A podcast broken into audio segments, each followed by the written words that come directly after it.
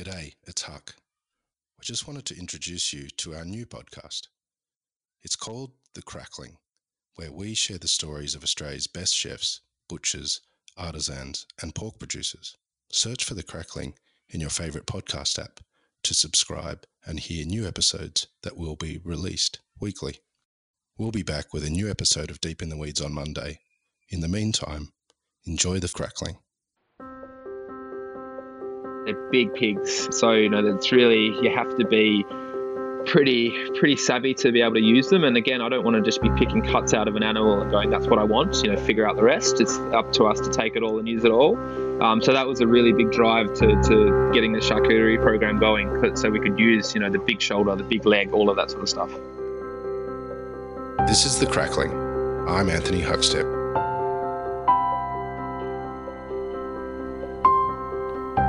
We all approach learning differently. Some of us wade slowly through the ocean to analyse every detail and absorb it. Others like to throw themselves in the deep end and see if they'll sink or swim.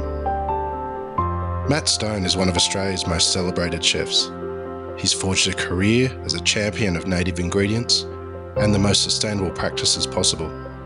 But underlying it all is his appetite to explore new things and give anything a go.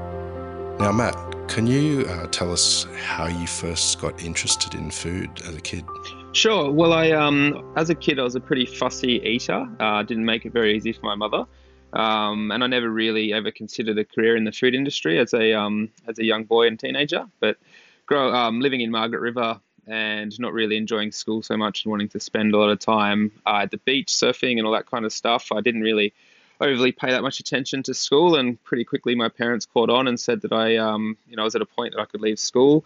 So they kind of encouraged me to get a job, and with no real aspirations for any sort of career other than other than being a pro surfer, which was never going to happen. Um, I ended up getting a job in a kitchen washing dishes. You're quite limited with you know, in a, in a town that's sort of based around hospitality, you know, there's a lot of options in, in that field. So I got, got a job washing dishes so I could work in the evenings and have the days free.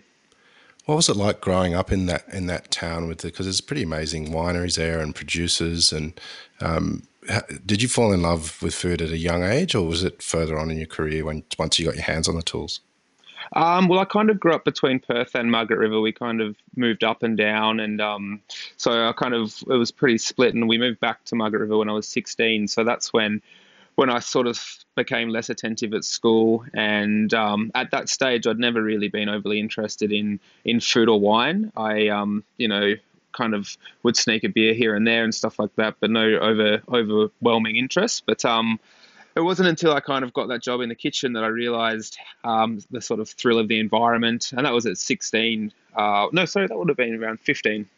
Um, just the kind of thrill of the environment, the the adrenaline of service, the the love and the care for the food. Even though the restaurant I was in to start off with, wasn't by any means the best restaurant in the world, but it was you know a really great base to start to understand food and, and how it worked. And I kind of fell in love with it really quickly and found myself eating things I'd never eaten before. Um, you know, eating an oyster for the first time, eating olives. You know, always kind of screwed my face up at those kind of things as a, as a kid. but I just kind of took the approach that um, if I want to work in this area, I've just got to try everything. Um, and now, you know, I've got to a point where there's not many things that I don't eat.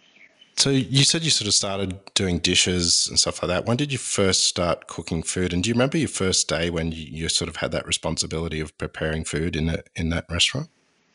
Yeah, it was a, it was a restaurant called Cafe Forte, which was on the main street of Margaret River, a pretty hideous big orange building, which no longer exists. It's been um, demolished, and there's actually a dome cafe there now, which is um, a kind of generic uh, cafe chain in, in Western Australia. Um, and so yeah, I kind of washed dishes for a little while, and I was pretty quickly offered an apprenticeship, which um, I never finished. Uh, but uh, we'll get to that later, I guess. But um, yeah, so I pretty quickly got thrust into it and started doing um, doing desserts actually, uh, which they weren't ex- overly extravagant, but I remember the first dessert that I had to plate because it was um, it's actually pretty cool. It was a quandong mousse, and back in that time, you know, native foods weren't really being used that much, and to be fair, it wasn't the world's best mousse, but it was uh, set in a martini glass, uh, which was pretty funny. And, and, then on top of it had a, a that we had to cook and then bend over a, um, a rolling pin from memory. So it had a big curve. and inside that twirl sat a piece of uh, white chocolate nougat. So it was this kind of martini glass with this pinkish um, quandong mousse with this big t- curvy twirl sticking out of it, and a big, uh, or not a big, a piece of of white chocolate. Um, it was white chocolate fudge uh, square sitting in the middle. So you know, only three things on the plate. It was all kind of prepared, but I just remember being really nervous and, and snapping the little twirls and stuff like that. But um, that was the first dish I remember plating there actually. Wow. Now, like you've gone all the way to you know winning chef of the year in Australia with your career, but just briefly, you just mentioned that you didn't finish your apprenticeship, and I wondered if you could just uh, tell us a little bit about that. Sure. Well, um, being in Margaret River, um, uh, I had to travel to Bunbury to, to go to TAFE College, which was an hour away. Um, well, it was an hour by car, but I had to take the school bus that all the private school kids would take uh, to get to the private school in Bunbury. So it ended up taking nearly two hours by the time I went on a different route to pick up all the kids. And, you know, I found myself back in that school environment, which I didn't love. Um, I didn't actually mind the TAFE lessons themselves. Um, Mark Atkins was my lecturer. I remember him well. He was a really great guy.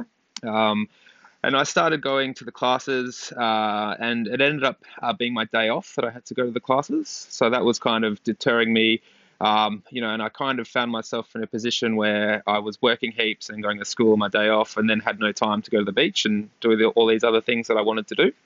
So I, I pretty quickly stopped going to TAFE um, and kind of lied about it to my employer for a while. Uh, they caught on and they and then they kind of said, look, you know what, um, it's up to you. We, we don't pay you for that. We need you in the restaurant. So, you know, if you want to go or not, that's up to you, which was probably not the best advice from them at the time. But um, I just put my head down and worked really hard. And then, um, uh, and then, yeah, that was that first kind of job. And that was, yeah, when I realized I didn't really want to go to TAFE. Now, you've sort of carved a career as a kind of eco warrior, and I know you probably don't like to call yourself that, but the media certainly has. And I just wonder where that journey sort of started for you, where you'd learnt to cook and then this sort of genuine interest in, um, in sort of not only native ingredients in Australia, but also about the environment and our role with that. Yeah, well, you know, from um, from that cafe, I uh, I went back up to Perth and worked in a, a pretty average pub in in the suburbs in Perth, uh, which wasn't um, great, but again, you learn things in every every job and from there, I went back down to Margaret River again and I cooked at Leeuwin Estate Winery. And that's where I kind of started to learn about produce being the key, you know, like using really great local stuff, you know, understanding that you can buy things directly from a farmer, uh, growing a small amount of things there ourselves as well. Uh, that kind of got everything happening there. And then from there, I went to a restaurant in, in Perth again called Star Anise, which um, has been closed for a long time now. But um, you know, at, at, its at its peak, you know, we'll you know right up there with restaurants in Perth and, and restaurants in Australia cooking you know fine dining pretty Asian inspired food uh, and working with David there I really learnt a lot about technique um, and ingredients which was really important and so I kind of started to want to start cooking with the tastiest ingredients and I always came you know I always found the tastiest ingredients were always the most ethically produced ingredients um, so it came came from chasing flavor more than anything else. I think um, you know when you when you taste a tomato that's just been picked and never refrigerated and you eat it, you know you can understand that because you know you don't have to manipulate the flavor. Um, and they're generally if someone's taking that much care to get a product to you like that, you know, to a in a city restaurant, then they're doing a pretty ethical job. You know, I think so. Yeah, it was all based on flavor really. Was there any standout dishes from your time at Star Anise? I mean, it's a you know legendary restaurant from Perth, um, and you did spend some quality time there to sharpen uh, your focus in the in your career.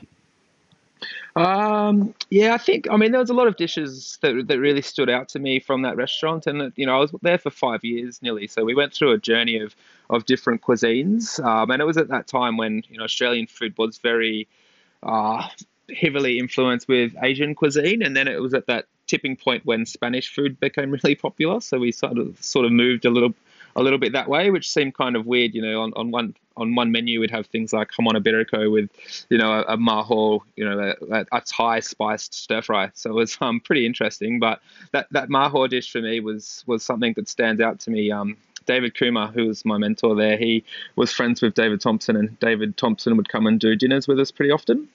Um, so I remember cooking Thai food with him, and not that he really gave us time of day because you know his, his I was just the, the young grunt in the kitchen at the time, and he was never rude or anything, but you know it's always you know, kind of hanging out with David and that kind of stuff. But um, you know, David's Thai cookery, David Coomer's Thai cookery was also very good. And um, this one dish that was on the menu the whole time was was a ma hor, which is kind of a, a stir fry of mince um, or, or, or braised meat. Um, so we did a version with slightly green pineapple, and it was really important that the pineapple was slightly green, otherwise the whole dish was too sweet and out of balance. Um, on top of that would sit a stir fry of poached duck necks, and if you've ever seen a duck neck or cooked it, you realise there's very little meat on them.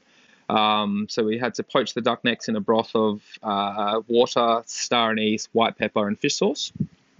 Pick all of the meat and then break it down into portions. And then from there, we'd make a paste of chilies, garlic, coriander roots, uh, and then stir fry that, caramelize some palm sugar, add the picked duck neck meat back into it, and then season it with some uh, nam jim, some lime, and some fish sauce. And that was the stir fry. That was the base. You'd have to make that in the afternoon as part of the mise en place.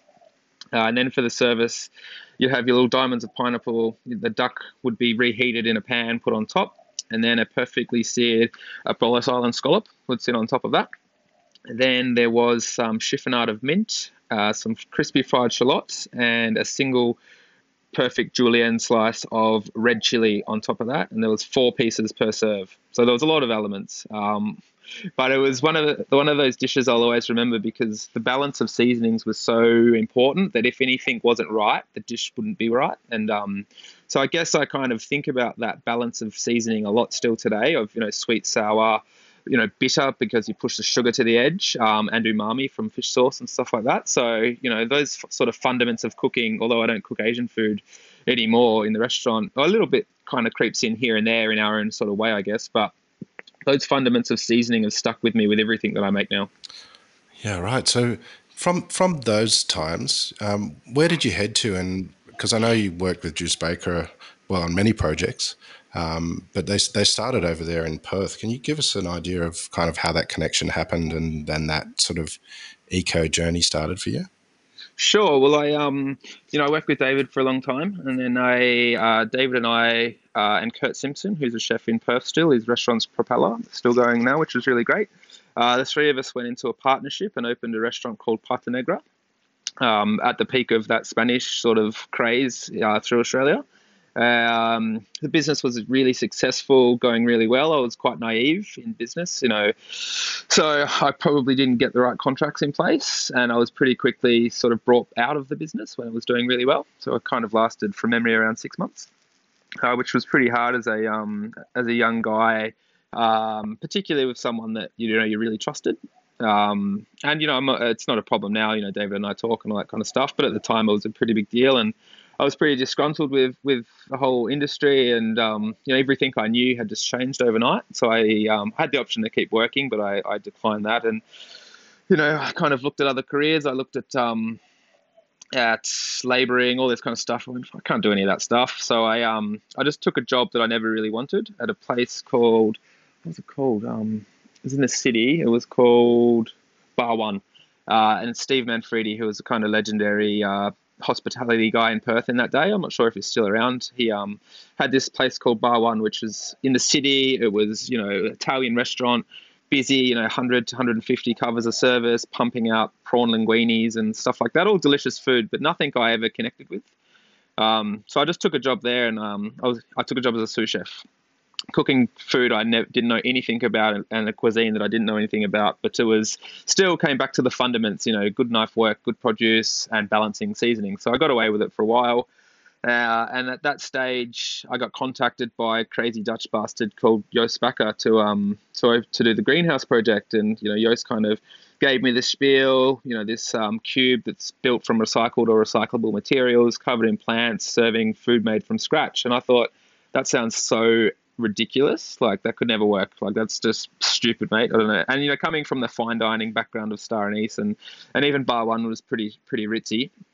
Um, I thought, no, that's just silly. That's just not going to work. Uh, so I declined his offer without even meeting him. And then I kind of sat on it for a little while. I thought, you know, I wasn't loving cooking at Bar One uh, for no fault of theirs. It just wasn't me. It was just big and what I thought was a little bit kind of for me soulless. I didn't connect with it.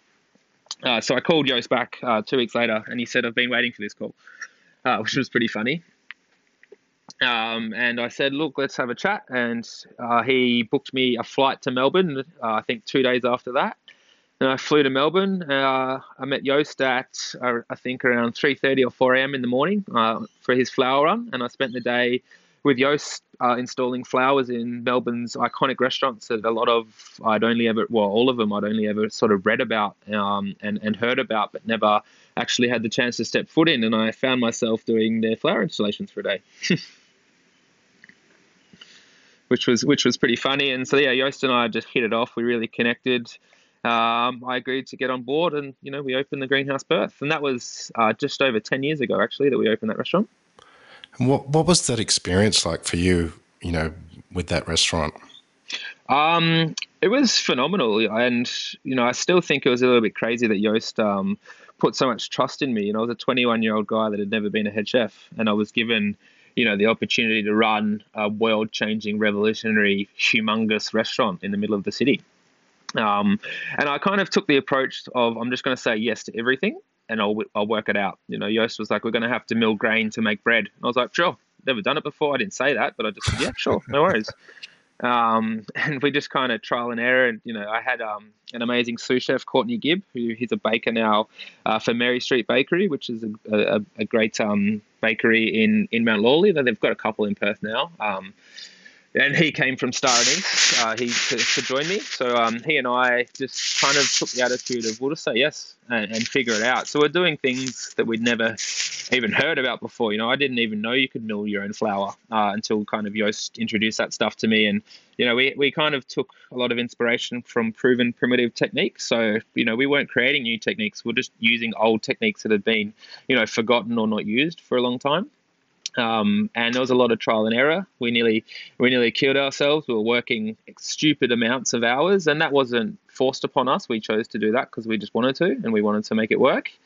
Um, and yeah, we managed to get the restaurant open, and then people liked it, which was cool. And then you know, sort of, we got some accolades from there, which was which was pretty awesome. But that kind of set up the fundaments for sort of you know the next ten years of my cooking career.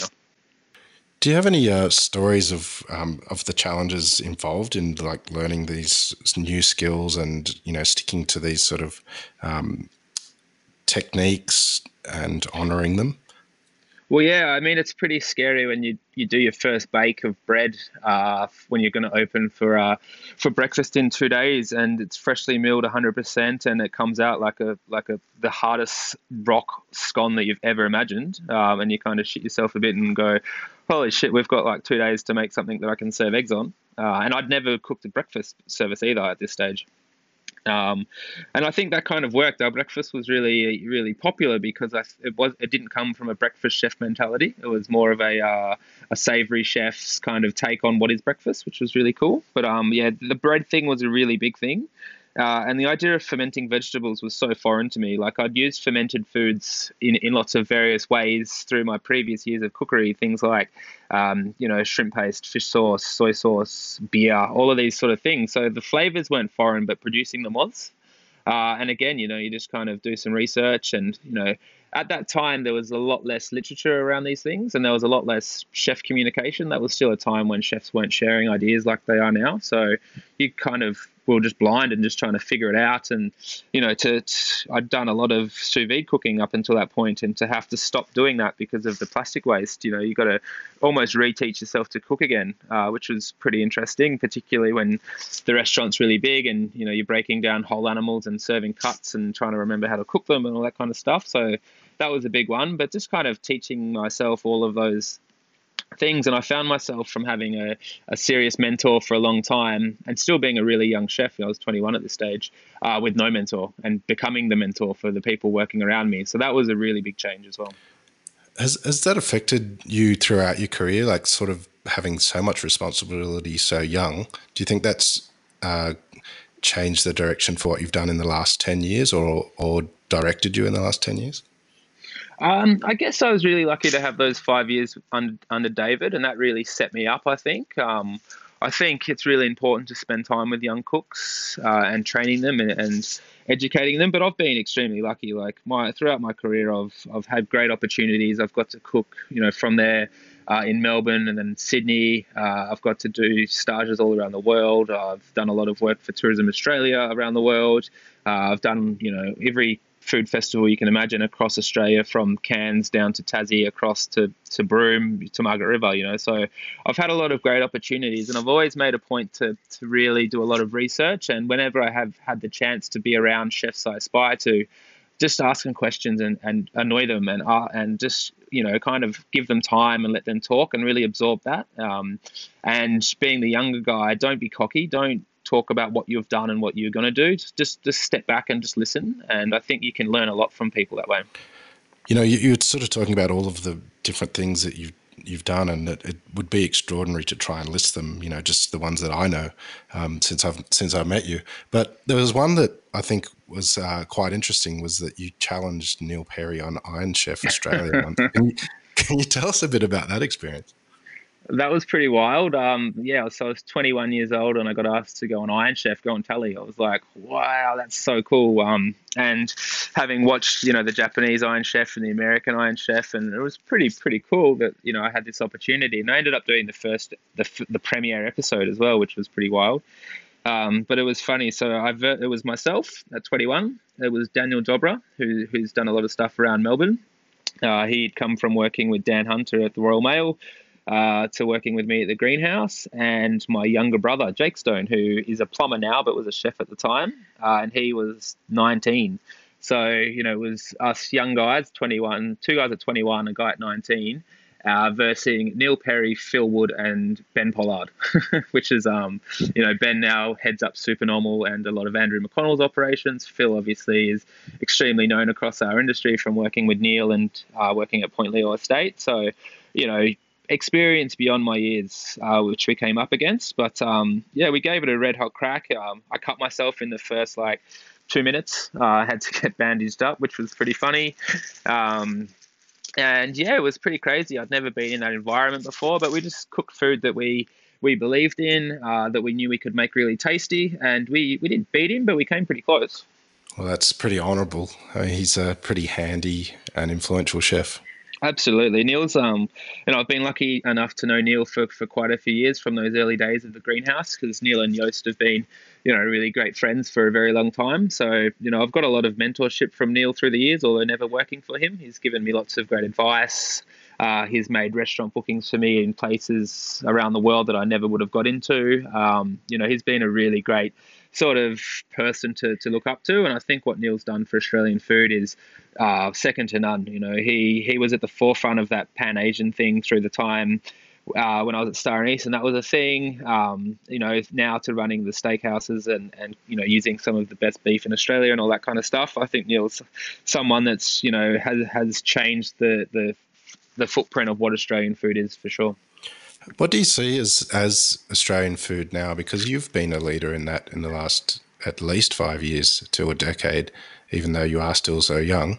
Um, but what what is Australia's food identity? And you really explore a lot of the native ingredients, which can be a challenge at times to to use, uh, but you've tended to master them.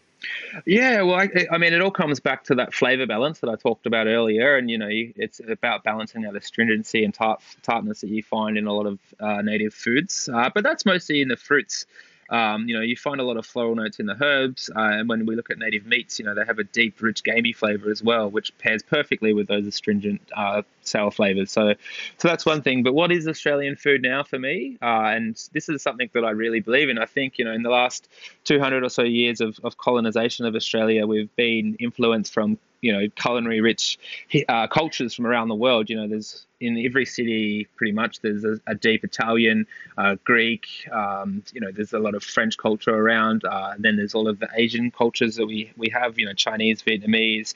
Uh, Japanese, all of this stuff. So we're surrounded by a lot of different food cultures. So we can learn a lot of different techniques um, and a lot of different cookery methods from all of them. Uh, we have an abundant land that can grow and produce anything that anyone in the world can. You know, the fact that you can grow a truffle and a mango on neighboring farms in this in this country is fucking phenomenal. Um, and then we have, you know, 60,000 plus years of, of Australian history. Um, so, you know, all of these things add up to making a really exciting food culture. And I think we really, we're really finding that now. I think, you know, we've been, had a lot of great restaurants for a long time, but I think until this um, pandemic came along, we're on a really good trajectory to making, you know, the most exciting food in the world. And I get to travel a lot I do a few international trips every year. I travel around Australia, um, and I, when I when I'm away, I can't wait to get back for Australian food. You know, I think we have some of the best food in the world. Now I know that you like to connect with you know local producers and champion them, and um, you have done in you know many of your restaurants. Um, but I think it was a trip to Spain that you first sort of really fell in love with pork. Can you tell us a bit about that? And I understand you're also since then chancing your arm on making your own charcuterie? Yeah, well, I first went to Spain in 2008. It was my first um, first trip there, and I just ate so much jamon that I um I, I nearly I nearly made myself sick. It was um it was a real life changing moment for me to to see you know the respect of a, of of a of an animal that is so deep and so so such a part of a culture um, and so much love going into every element of you know, from that pig being born to me eating it in a tapas bar, you know, on, in, a, in a little pinchos bar in San Sebastian. So I kind of, that really made me realize, you know, the, the cultural connection to food, I think. Um, and yeah, just loving, you know, cured meats. And we do a lot of, I've always done whole animal butchery. And when you're dealing with, you know, a beautiful, ethically raised pig that's had a really great life and had had a great feed and had a great time, um, and you get a half a pig in the restaurant, it's really difficult to use all of that pig, and that's why charcuterie is is such a great way of using everything because there's only so many sort of cuts I can take out of that for a main course in the restaurant.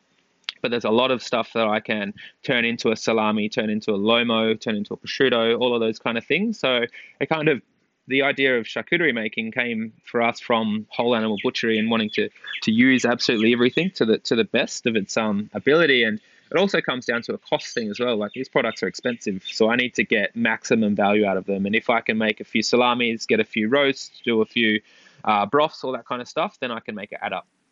What's some of the challenges involved in making charcuterie and getting it right it's really vulnerable um, and it's really hard because it takes a long time to you know that you've made a mistake um, so we've got a really good program going at the restaurant now, but it's taken at least two years to get it running to a point that we can serve all of our own charcuterie. You know, you can make things like terrines pretty easily, uh, pretty easily, even mortadellas pretty pretty quick to turn around. But when it comes to aged uh, uh air dried charcuterie, there's a lot of things that can go wrong. And you know, we've been making a lot of uh, bresaola. We've been making great lomo, which is a cured loin of pork, or lonza, depends where you come from um, and then a whole array of different salamis.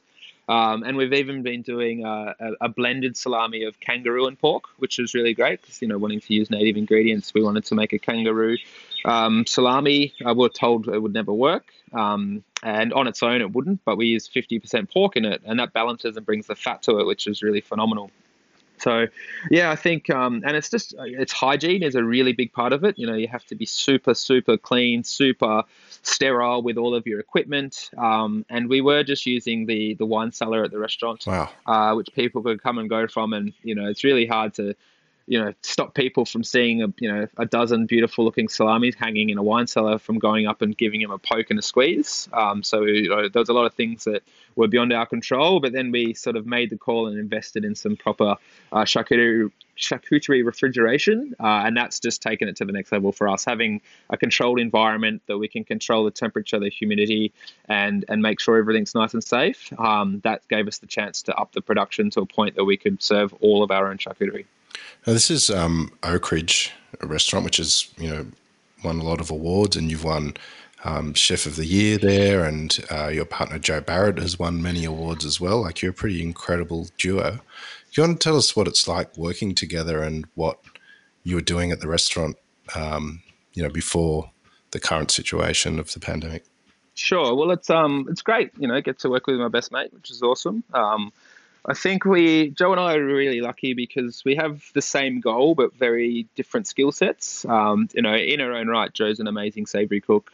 Um, she's qualified in both savoury cookery and and, and pastry. Um, so you know she's a she's an overachiever, that's for sure. But um, you know, coming together to be able to to to run a restaurant across the board from everything from the garden to managing the staff to from the sweet to the savory to the to the beverage offering in the restaurant to how we want the service to work. You know, being being in a team with the same goal uh, makes it possible. Uh, you know, I can I can rest assured that you know the the same things that I'm doing up one end of the kitchen are happening down the other end of the kitchen, and I think you know intuitively we communicate really well just because you know we live together, work together. So you know, Jo's a really great people manager. She's really great at sort of getting the best out of people, which has been a really great skill that I've learned from her. Instead of you know getting grumpy and um, and making situations more difficult than they have to be. You know, kind of talking to people, asking why something went wrong. Do you need more support? You know, that she's really she's really brought me to a really mature place. I think um, as a leader in the kitchen, which has been really phenomenal. Um,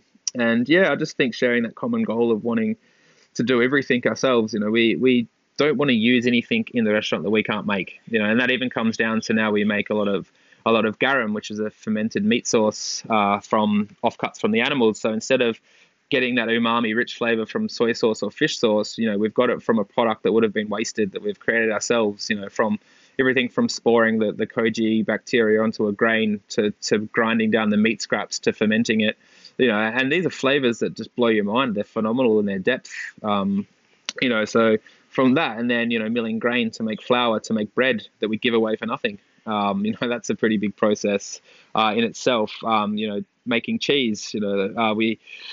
Uh, we, we have an amazing cheese program that Jo heads up. I don't really do much of the cheese making. I do a bit of the basic stuff from time to time, but all of the more in depth stuff Jo does. And that all came from for two reasons. Um, Tyrone, our local dairy farmer, who is an amazing guy. He's, I think he's up to 14 Jersey cows now, all on all on um, pasture. That um, you know they never eat any grain or anything else. Uh, the calves are left with the mothers, so we lose you know a lot of milk goes to them that way. Um, we get it in a system where we generate no waste, so it comes to us in vats. They go back and forth. Um, and but the milk is very expensive. You know, we're talking like four or five dollars a liter. Uh, that's at a wholesale price because it's it's phenomenal, and he deserves it because he needs that money to farm in that way. Um, so I'm not I'm I'm happy to pay the right price to keep farmers going to do the right thing, and then it's up to me to figure out how I manage that. Uh, and the best way for us, you know, it's probably not putting that milk into a coffee. It's more so value added things like cheese making. So at the time of this sort of you know getting to know Tyrone and the dairy and working out what to do, we had a, a chef named Colin Wood who was working with us, a friend of mine from Perth, who um, he was waiting for a visa to go to America uh, to become the development chef for Ignacio at Estela and, and their group, which is an amazing restaurant in New York. Um, so he came to us for six weeks and ended up being with us for around six months, waiting for the visa, which was great. Um, so he had an interest in cheese making already. Uh, he was good friends with Richard Thomas, who set up Yarra Valley Dairy. Um, so he kind of started the cheese program for us, uh, and then once he left, uh, Jo took it over, and there's now, you know, she's done some uh, some cheese make natural cheese making courses, which have been really phenomenal for her, and some other cheese making sort of stuff. And now she's you know running a program where we're making fresh ricotta, fresh mozzarella, fresh burrata, uh, we make phenomenal brie. That's our cheese serving for our tasting menu. Uh, some alpine cheeses like some tommes. She's made some blue cheeses. She's got a cheddar uh, on the go. You know, like really sophisticated cheeses, cheeses that um, I never would have imagined making in the restaurant. But it's um, phenomenal. But that whole process came about from wanting to help a producer and, and showcase a producer, which is fantastic. And it, and it sounds like that everything that's happening in the restaurant is like that. And there was something back there that you said about the charcuterie and you know getting the whole animal in. Um, you'd work with a local pig producer to get that whole animal. And can you tell us a bit about that producer and also, you know, how important the relationships are with your local growers and producers? Yeah, well, Valley Berkshires is amazing. Uh, we use um, pork from a few different producers, um, Bundarra as well. Uh, we buy a lot of pork from, but Yarra Valley Berkshires is our predominant one, um, and they're awesome. They're Berkshire pigs that are fed on spent uh, botanicals from Four Pillars Gin as part of their feed. So, you know, it's a it's a real great community thing. You know, Four Pillars Gin's up the road from us. We have a really great friendship with them. They they created an amazing product and have brought a whole another level of tourism to our region, which is fantastic. Um, but they also have a really great ethos. So, you know, apart from us using a bit of their stuff, uh, Matt Wilkinson obviously works for them and on development and things. So he works with value adding to their byproduct. But um, the, the pig farm is, is awesome. So, you know, all of the, the leftover goodies get taken to the pig farm as well as some other feed, of course. The pigs eat that, but then they're grown uh, they're grown out, so they're big pigs. Um, so you know that's really you have to be pretty pretty savvy to be able to use them. And again, I don't want to just be picking cuts out of an animal and going, "That's what I want." You know, figure out the rest. It's up to us to take it all and use it all. Um, so that was a really big drive to, to getting the charcuterie program going, so we could use you know the big shoulder, the big leg, all of that sort of stuff. Do you have any um, dishes from your past that have been influential that you know um, sort of have defined you or steered you in a certain direction? Uh, in terms of that I've cooked, or yeah, um, no, I kind of not really. I kind of change a lot with dishes that I really like. You know, we never have anything on the menu for too long. Um, I change what I'm into all the time. Um, you know, often, so often we get asked, "What's your signature dish?" And I go, "I don't know. I don't. I don't have one." Um, because I, I always kind of try to cook from a place and cook with the with the moment. Um, so I think you know, there's like for our food at the restaurant, we have a humongous garden. So we have excuse me, we have lots of herbs, lots of flowers, lots of you know leafy bits on our food because that's what we have there. And then so when I've been on the road, you know, cooking at festivals and events and stuff, and you you try to replicate your food from the restaurant, and you order all of this stuff, and then you get there and you can see 20 plastic punnets of flowers and, and leaves and stuff. You go, shit, this isn't it. This is, doesn't work. And then it just doesn't taste the same because, you know, they the ingredients don't have the same vibrancy in life. So, you know, now when I travel to cook, I whatever chef's hosting me or someone that I'm you know is looking after me, I say what's what's the food of the area? What's a pro- tell me what is a great product, and I'll make a dish from that. They go, oh no no, just make a dish from the restaurant. I go, no, that doesn't work like that for me because it's never going to be as good. And I, I hate to say you know at the restaurant this is the dish you know when I'm away. So you know our restaurant's a destination and people travel there, and I think what we cook there is very special. So when I'm cooking on the road, I try to connect with local producers and growers and chefs in the area um, to, to, to do my version of a, a, dish from from from their area. You know, an example is a few years ago, I went down to to Hobart to cook for a sustainable film festival. And we got connected with some great producers. Uh, to be honest, I can't remember a couple of them. Um, but that's when I met Adam James from Rough Rice. And he's a guy who does amazing fermentation of misos and vegetables and things like that. Um, and I was at the time he had a cafe, and I was taken to meet him because I wanted some, you know, some cool local stuff. And the lady hosting me was like, "All right, come and meet Adam." And so I went to his cafe. We had breakfast, and then by the afternoon, I was in his backyard having a beer and tasting these phenomenal misos and, and ferments that I never knew existed or things I didn't, you know, I'd only ever read about but never seen. Uh, and he loaded me up with all of this stuff, and that was the base of my meal. You know, so that kind of thing. That's how I like to cook. So in terms of signature, I've gone way off the question there, but in terms of signature dishes, no, not really. I think it's more a style of cookery. Is there any um, pork dishes that have stood out through your career, um, or ways to cook pork? Perhaps uh, that um, that you prefer that gets the best out of a certain cut? Uh, well, I think um, uh, like aging pork has been something that we've done a lot of cool stuff with at the restaurant. You know, when you hang an animal in the right environment and let it dry out and let it relax, I think you get a much better product. I think for me, a really big thing is understanding pork crackle, understanding why it goes crunchy. You know, you've got to you've got to dry it out. You've got to sort of get all of that moisture condensed down, and then you've got to hit it with fat to explode open, uh, with heat to explode open again, um, to get a pork crackle. So I think, you know, in terms of you know growing as a cook, when you start to understand how and why things happen, cooking becomes easier.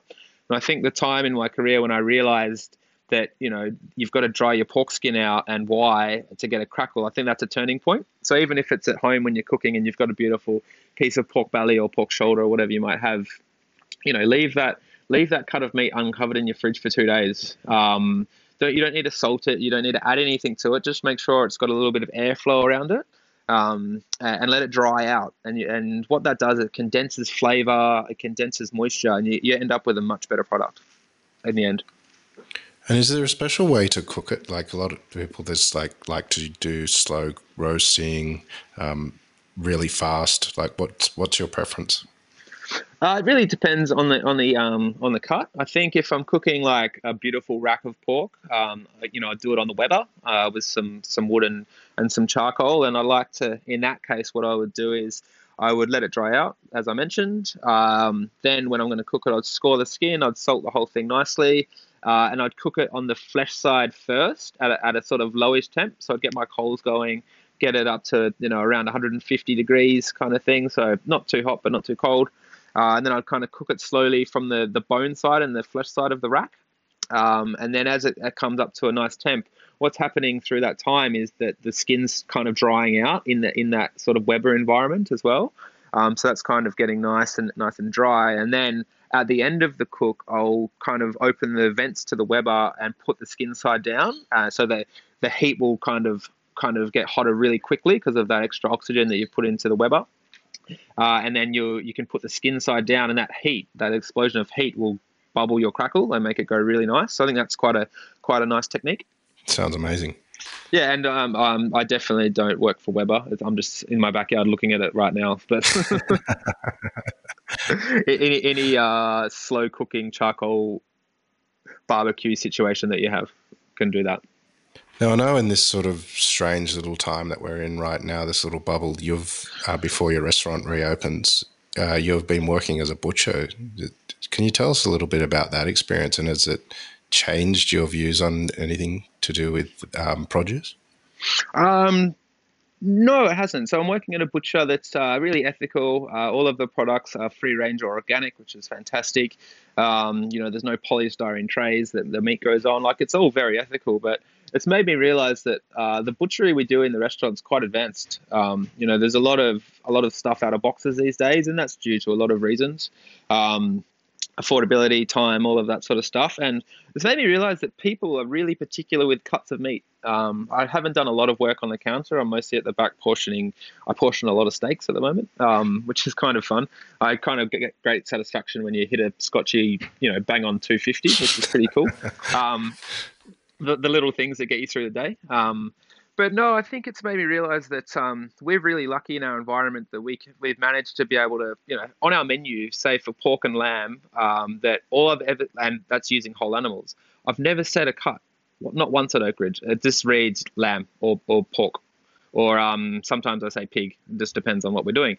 Um, and people have that trust just to go, sure, I have that, not knowing what cut it is. And I reckon in five years at the restaurant, we've probably only been asked less than half a dozen times what cut is it today. People just go for it. Whereas in the butcher, in the butcher, people have exactly what they want in their mind. You know, I um, I was dealing with a customer the other day that wanted beef cheeks and we didn't have any beef cheeks. And I said, look, we've got this beautiful oyster blade that you'll get a really similar result from. She, oh, no, no, no, the recipe says beef cheeks.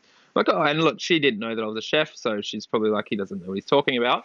Um, but people are so, so set in their ways of what they want with meat. Um, and when if you're breaking down a whole lamb uh, at um, you know the amount of lamb chops that get sold through this place, the amount of pork chops that get sold through this place in comparison to the other cuts, it doesn't balance. So that's why I kind of have started to understand why there's less and less whole animal butchery happening in butcher shops um, because people. Um, you know, are really set in their way. And to be fair, I am in a butcher shop in a really uh, sort of wealthy area uh, that I'm working. So that I guess might change things as well. But um, you know, you could never, from what I've seen in the sort of month that I've been working there, it would be so hard to find a balance of selling a whole animal.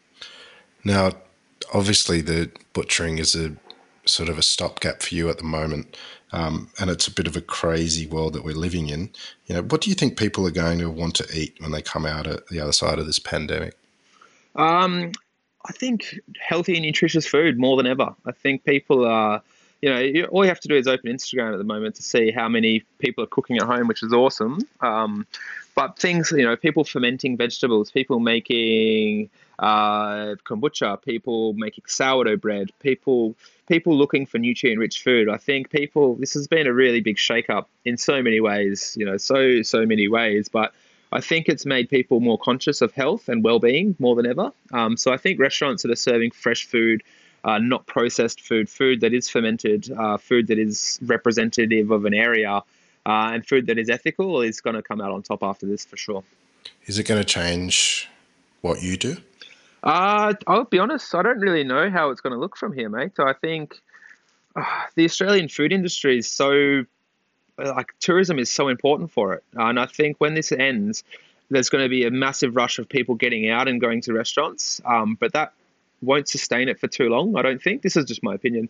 Um, you know, I think tourism, the opening of tourism, is going to be a really pinnacle part to our industry coming back because, you know, where I am at my restaurant, the restaurant's eighty percent full of tourists most of the time. Um, so that's going to be a really hard one to, to, you know. And I think people they'll be will be traveling internally for a while, which is great. Again, you know, like the second I can, I'm going to fly to Perth to see my parents, see my brother, and see my niece, and I'll I'll go directly to Lulu Delizia and have a pasta. I'll go to the Rebel and see Liam and Sarah and have some French food and some wine, and you know, I'll that'll happen a bit as well. Uh, and people will go to their local restaurants, but I think that's only got a, a, a, a sh- you know a, sort of shelf life on it as well, if that makes sense. Um, you know, I just see I just see it really hard for my restaurant to get back to the numbers we were doing without tourism. And even when tourism does open again, it's going to take a couple of years till we get the inbound Chinese tourism that we've relied on for so long.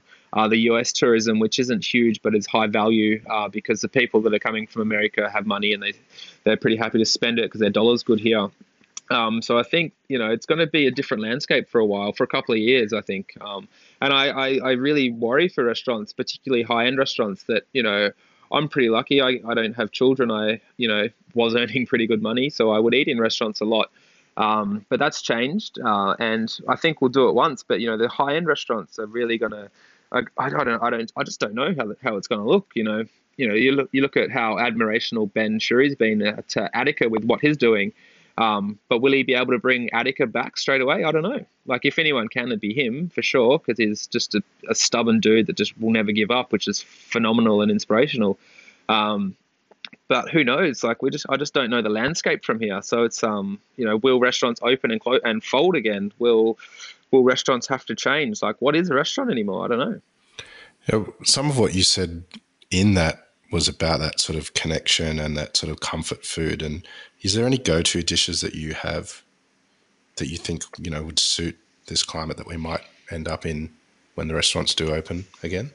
Uh, um, yes and no. I think uh, for me, broth is a, is a universal soup that um, you know there's in, in pretty much every culture in the world. There's an element of chicken broth uh, be it you know like Croatian food where it's a you know the diced up veggies from the stock put back in the broth, eaten with a dumpling at the start of the meal, or you know a pasta in brodo in Italy that's you know an orecchiette or a little filled pasta in, in a roasted chicken broth, or if it's a, some noodles from from you know China or Vietnam that's in in a chicken broth. So I think those kind of things are universally loved and warming. Um, so, you know, I think those kind of things will always have their place. Um, but in terms, I, I don't know. I think people will be wanting to eat like ethical produce, uh, fermented foods. I think uh, vegetable based uh, dining is going to become bigger than ever. Um, so you know the idea of using smaller amounts of meats with veg- as a flavor in a dish. Um, but again, it's just really hard to know um, how things are going to look. I think the sort of the fast food sort of stuff we you know people have been smashing it on delivery services and stuff and that has a you know limited time to it. So i think people will be looking for you know artisanally made food but that could be even you know like a pizza from leonardo's that's you know a, a amazing quality wheat uh, that's ground for flour to make the base with great toppings on top you know. Ethical food can be fast food as well. Um, you just have to make sure you, you know that and you know nick at, at leonardo's does a great job with sourcing like not that they would ever advertise it because they they kind of go for the grungy you know kind of dark rock and rolly sort of vibe um, and talking about the provenance of food doesn't fit the brand there but if you know nick and scratch the surface he's doing that. Um, so those kind of places i think will continue to do really well. Um, but yeah i think places that aren't doing the right thing that are just buying pre pre-made things you know pre-packaged things i think they're the ones that will fall off first Matt, it's amazing to talk as always. Um, keep in touch and um, good luck with the butchery and look forward to hearing more about this charcuterie as, uh, as you evolve that, that part of your game. Absolutely, mate. Yeah, thanks for the chat. It's, uh, it's a pleasure as always. This is The Crackling, a Deep in the Weeds production in partnership with Porkstar. I'm Anthony Huckstep Stay tuned as we catch up with some of Australia's best chefs and pork producers to discover what makes Australian pork so special.